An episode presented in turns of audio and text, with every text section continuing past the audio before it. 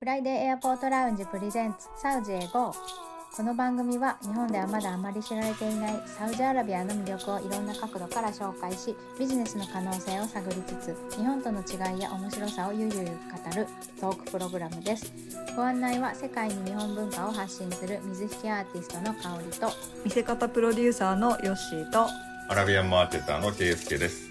よろしくお願いします。よろしくお願いします。抜けてましたよ、はい。あ私も言い終わった。なんか、うん、なんか足りないなって。思い。ましたね。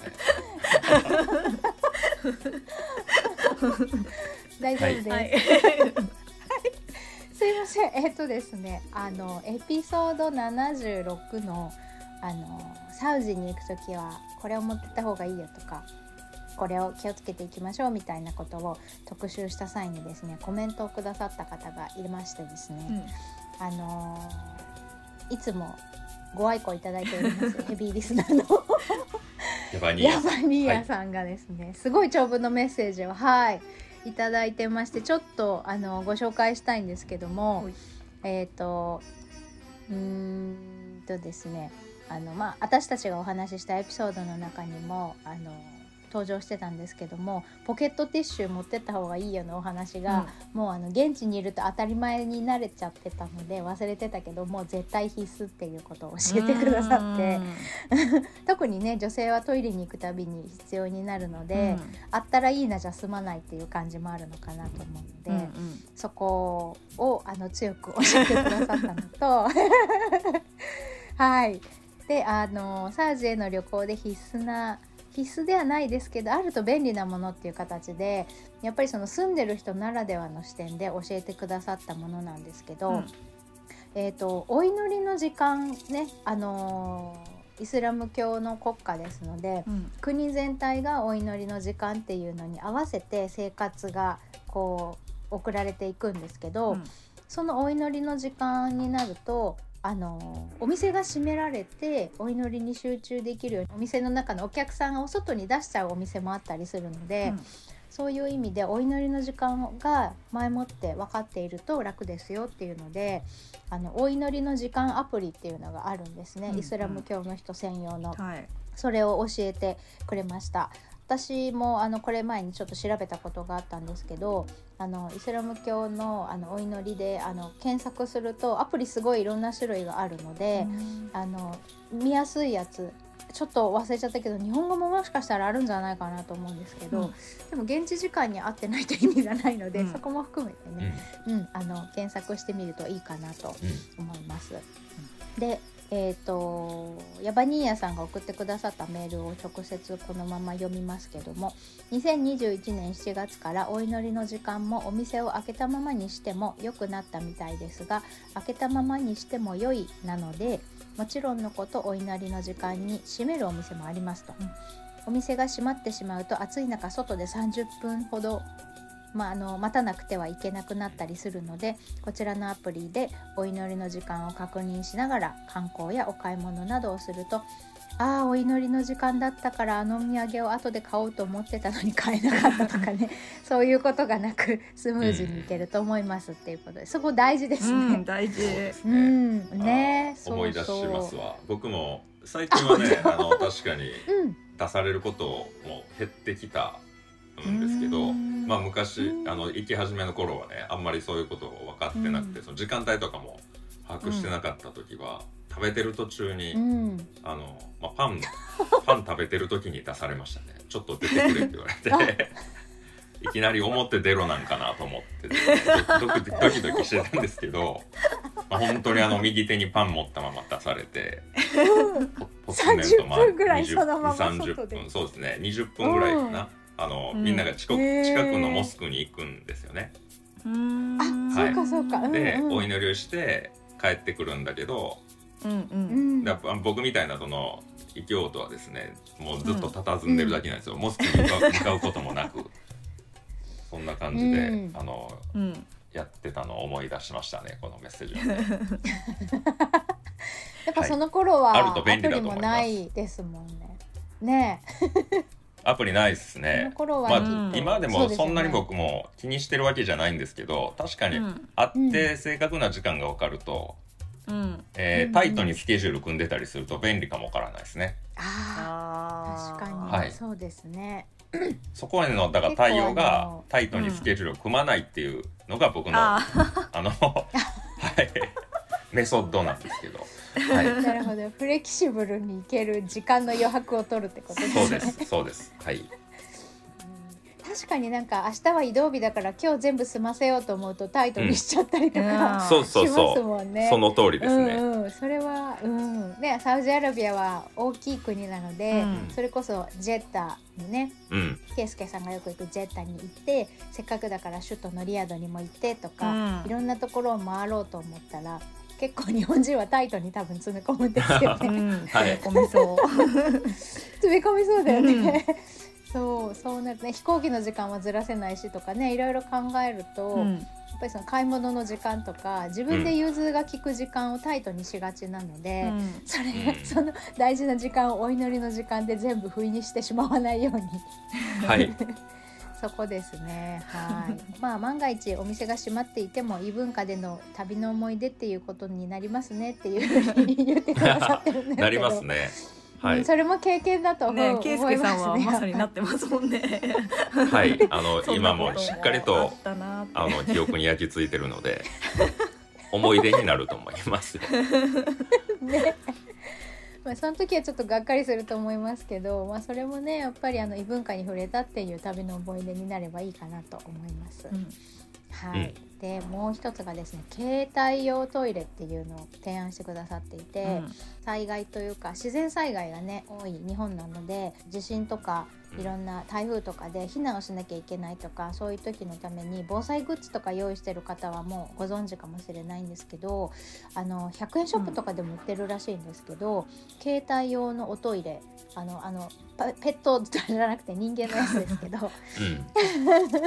はい。であとお尻拭きうんですね、ウェットティッシュとかになってるやつですよね。あの赤ちゃんのお尻拭きみたいなやつでいいと思うんですけど、うんえー、と砂漠地帯に足を運ばれるのであればお守りとして持っていかれることをお勧めしますということで、サウジにもサービスエリアのような場所はありますが日本と比べるとクオリティは悪いですしトイレに行きたいと思ってもすぐにサービスエリアがあるわけではないので最悪の事態を考えて携帯用トイレとお尻拭きのセットは持っていった方が安心だなと思います、うん。ということですね。うん。であのヤバニーヤさんの経験では以前リヤドから東部州への移動で砂漠の中を走っていたところお手洗いに寄ったのですが今まで経験したことがないぐらい汚いトイレ。うん あのごめんなさいねお食事中の方。あのいろいろ飛び散っているわけではないんですが床が浸水していて、えっと便座がなくて空中椅子で用を足しました。うん。浸便座がないってはいすごい、便座が。うん床がですね、うん。うん、確かにはいサンダルだと入りづらいですね。ね長靴が欲しいですねそうだよね。あのお風呂洗いをする時のああれいいちっちゃい長靴もう濡れなくしたいみたいなね。でまあそういう感じで空中椅子で用を足しましたと。うんで足があのつりそうだったっていうことでまあ面白い経験でしたっていうことなんですけど、うんでまああのその経験以来砂漠を走ってる時はトイレに行かなくてもいいように飲み食いは避けていますと。であの義理のご両親に聞いたところ私が運悪く汚いトイレに当たってしまったようです。綺麗なトイレもあるそうです、うん。っていうことででもそれは入ってみないと分かんないんでねね。ちょっと賭けですすよね。ね。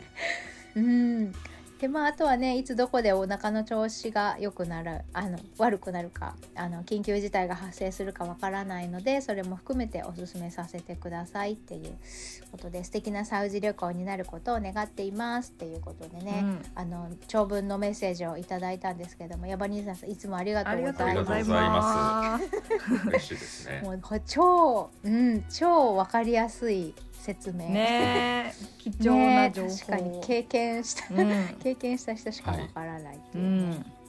本当にありがたいです。でも確かにねお腹が緩い方は環境が変わったり、食べるものが変わるとお腹が緩くなる可能性もあるし、うん。うんあとあの先、えー、とこの間あのさ、えー、とゲストで来ていただいた、えー、と菊池太子さんもおっしゃってましたけど、うんあの日本食よりやっぱりちょっとオイリーなあところがあるので、うん、胃がもたれるとか胃腸の調子が悪くなったりとか、あとはあのコーヒーとか紅茶のあの濃さでカフェインでやられちゃったりとかうん。あると思うので、ちょっとねあの胃腸の調子が悪くなるっていうことを想定して、うん。あのいろいろと準備をしていくっていうのは大事かなと思いますね。やっぱ元気じゃないと楽しめないですよね。そうですうね。ん。うん。ね結構男性お腹ゆるいあ人多いイメージなんねですけど、うん。ケスケさんは大丈夫ですか？僕は多分あのノーマルだと思いますけど、うん。えーさえーまあ、最近はそんなこともないですけどうん。当初はうん行き始めの頃はあの生野菜とうん。の、まあ、水だと思うんですけどね。そういう水が合わなくて、うん。お腹の具合が悪くなったりというのがありましたね。ね。うん。はい。言ってましたよね。でそういう時に外に出てトイレ。あーまあでも確かにん何度かひるんだことはあります。あの扉を開けて あここでいいのかな俺っていう。ここでいいの？ここではいここで合ってるのかなみたいな。すうん汚いっていうかまあまあまあそうですね。で日本でも結構そのすごい田舎の方行ってうん。とか、まあまあん山の中トイレの中うん。でなんかうわってなるとこあるじゃないですか、ある。ねはいはい。はい。ああいうのに近いかなひるみ方としては、ひるみ方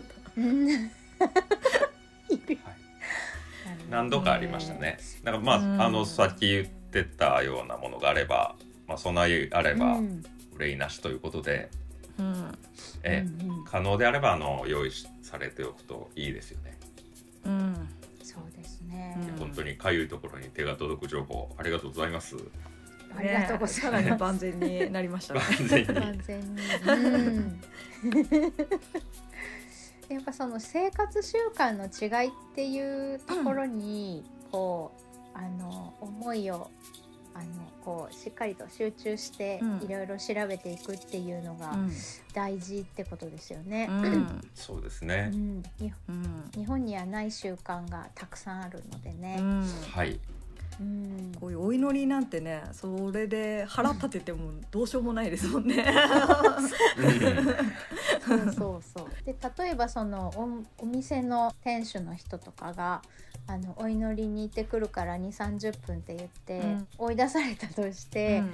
でお祈りの、まあ、モスクでね久しぶりの人と会ってちょっとお話弾んじゃって4 5 0分待たされたとかっていうことも、うん帰ってくるのがね遅くなったとか、うんそういうこともあると思うんですよ。うんはい。ってなった時に怒ったところでっていう話で。うん そうですね。それは、あの、うん、あなたの都合でしょっていう話なので、いやっぱりね、あの外国人としてその国にお邪魔してるっていう部分では相手の生活スタイルとか文化を尊重するリスペクトする気持ちを忘れずにってはいいう部分ですかね。うん。はい、そういうことだと思います。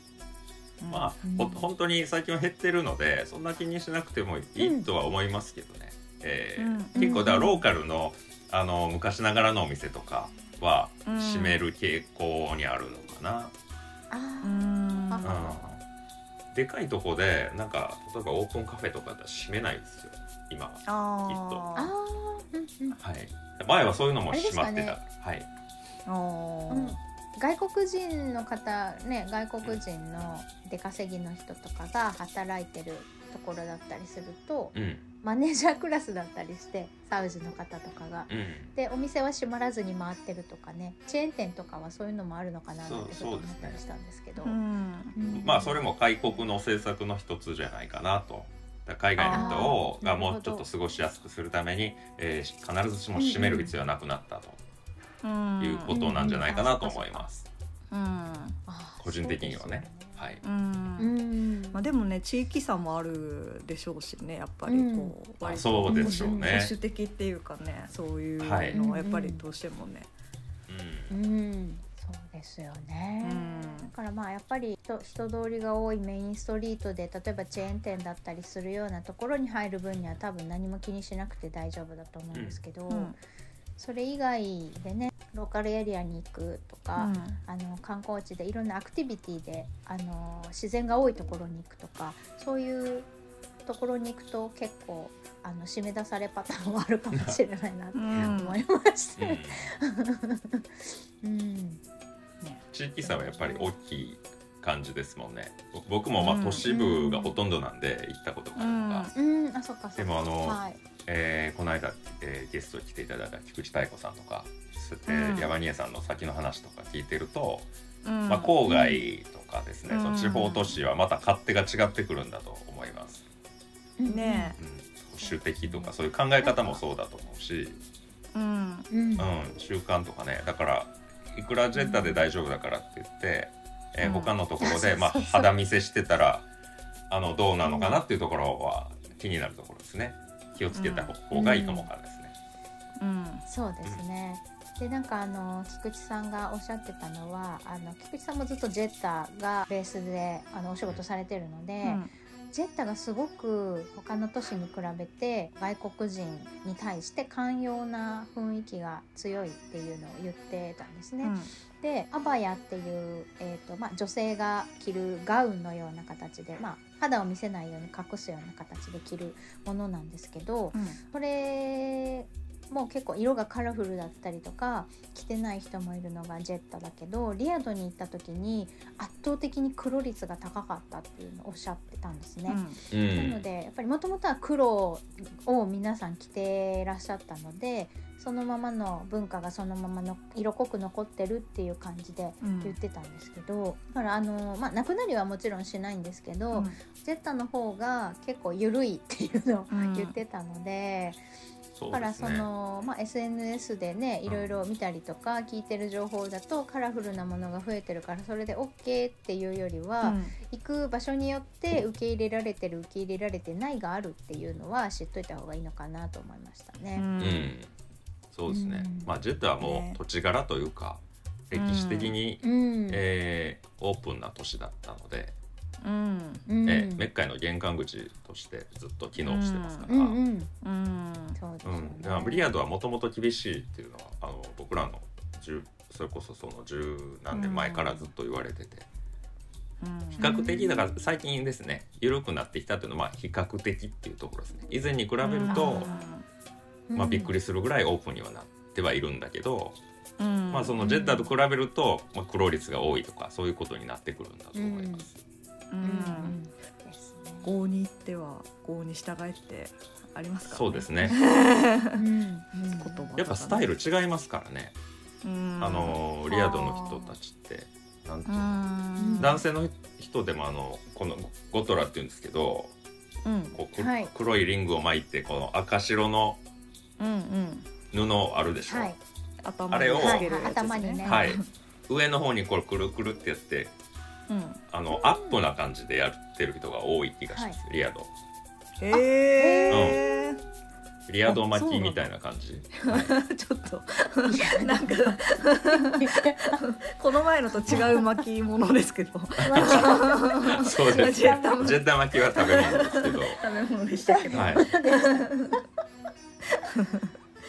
ちょっとも持ってるスタイルが。写真とかでは見たことある、うん。ありますよね。あそうなんだ。へえなんか違うよねって言ってたらあれあのリアドスタイルやねんって言ってました。ジェッタの方が、へえー、面白い。うん。ねなんだ。これはまあちょっと難しいかそう。もねバランス？う、うん。ん、このジェッタ基準でいっちゃうとちょっと緩すぎるみたいな。あだからねこれもね えっとサウジ人が使ってる Tips の一つなんですけど、うん。あえて私服で私服っていうかあのサウジの服じゃなくてうん。もう T シャツジーパンとかで行ってましたね。へー。だから自分はサウジ人じゃなくて外国人観光客だよっていうことでリアドを自由に楽しむみたいあはいはい。はいはい。な 同じサウジ人だったらあよそから来たなってことなんとなくわかるんじゃないですか？多分。ああーそっかそっか。あー。使い分けてる。そうそうそう。ああなるほどなと。うん顔つきも言ったらあの結構ミックスされてるから、ああのジェッタの方って、そうなんだ。うん。まあ、うん、ジェッタだけじゃないですけどね。サウジ自体があのうん。昔からその海外からの人が多くなって血が混ざってるんですよ、だから東南アジアっぽい顔の子もいるしエジプトっぽい人もいるし、そのシリアっぽい人もいたりして、わかんないんですよだから。顔つきだけだったら。だからそこで服をあの普通の服にしちゃえば まああの、はい、よそから来ましたって言ったら誰もわからないですよね。えー、へえでもね同じサウジ人でもそのぐらいアウェイ感を感じるってことですよねリアド。うん。うん、まあ何かとなんか話題に上がるでますよね。フレンドリー度の違いとか。うん。うん、うんそういう意味では日本人が初めて行くのはジェッタの方がハードルが低いのかな。っていうのはなんかすごいやっぱ感じますよね。感じるよね。ね。ねえ。ねえ、うんどっちみちどこかで一回はトランジットしなきゃいけないので、うん。そういう意味ではリアドではなく ジェッタを目指すっていうのも一つの手かもしれないですね。ねえこのお届けしてる情報もね、ジェッター基準かもしれないです。まあまあそうですね。はい。僕の経験的には圧倒的にジェッタの方が多いので。そうです最近あのインスタえっ、とジェッタの領事館のインスタグラムとかもできていますので。うんはい。ジェッタ単独の情報もね得られるようにオフィシャルな情報も得られるようになってきてるので、うんそういうのも活用してあのご検討いただけるといいのかななんて思いましたけどう ね。あとはなんかあの私たちが知ってる情報がジェッタとリアドぐらいしかないので他の地域にねうん住んでる方、情報いただけるとのああそうですねいね。いや本当知られざる地あの、うん地域っていうかうん。ウェブとかメディアで出る情報も、うんまあやっぱ都市近辺のものが多いと思うんですよね。あそのサウジのそうですよね。えー郊外の方の情報とかって僕も全然知らないのでね。そうぜひ知ですよね。りたいです。ええもしご存知の方そうですよねはい、もう匿名でも構いませんのあとでいただきたいですよね。はいもちろんです。はい。あとあの前ご紹介したニーオムってね、うん。あの巨大都市を製造、あの製造って言わないか建設してる。っていうしてるっていうお話ししましたけど、うん。ザラインね。あのーはい。菊池さんがはい、菊池さんがそっちの方を通ったっておっしゃってましたけど、うん。ああ、うん。なんかあのーねそうえっ、とまだあの本当にこう砂漠にちょっとこうあの何か建材を運んでるような程度で何かこう外観がちょっとできてるとかそういうのは全然なかったって言ってましたけどね、まだね、うん、規模がちょっとあのすごいので、うん。全然まだあの先は長いっていう感じだったっていう風にね言ってたので。うんで逆にサウジ人から「ニーヨも最近どうなってた?」って聞かれるって言ってましたからね。ね。やっぱりまだあのオフィシャルに発表することはまだ何もないっていう感じなのかなと思って。うん。そうですね。ね。あの僕日本人もそうですけど結構生まれた土地からそんな動かない人もうん多いっていうふうに、うんうん。はいはい。まああのさんも言ってたような気がするんですけども、うんおっしゃってましたうね。ん。えー日本人だからといってじゃあ北海道か沖縄まで全部知ってるのかっていうと全然そんなことはねないので、うん そうですね。うん。だからまあ、ねあのむしろ外国人からの外国人の方が日本全国つつ裏裏行ってたりしますもんね。わかる。ねああいう人たちの方が知ってると。ん。知ってるね。そうそう。うん。うん。そういう感覚なんでしょうねきっと。ね確かにどこも一緒ですねそのあたりはうね、ん はいまあ今日はそういう形であのヤバニーヤさんからのあの情報をお伝えした形になりましたけどもあの皆さんどんどんあの情報を送っていただければあのご紹介させていただきますのでよろしくお願いしまおす。願いします。お願いはい、します、サウジエゴーではインスタグラムとツイッターどちらもアカウントがあります。F アンダーバー A アンダーバーラウンジで検索してください。番組へのご意見ご感想をその他何でもメッセージをお待ちしています。メールアドレスは friday.a.lounge.gmail.com です。またはインスタやツイッターの DM からでもお気軽にお寄せください。それでは今週はこの辺でありがとうございました。ありがとうございました。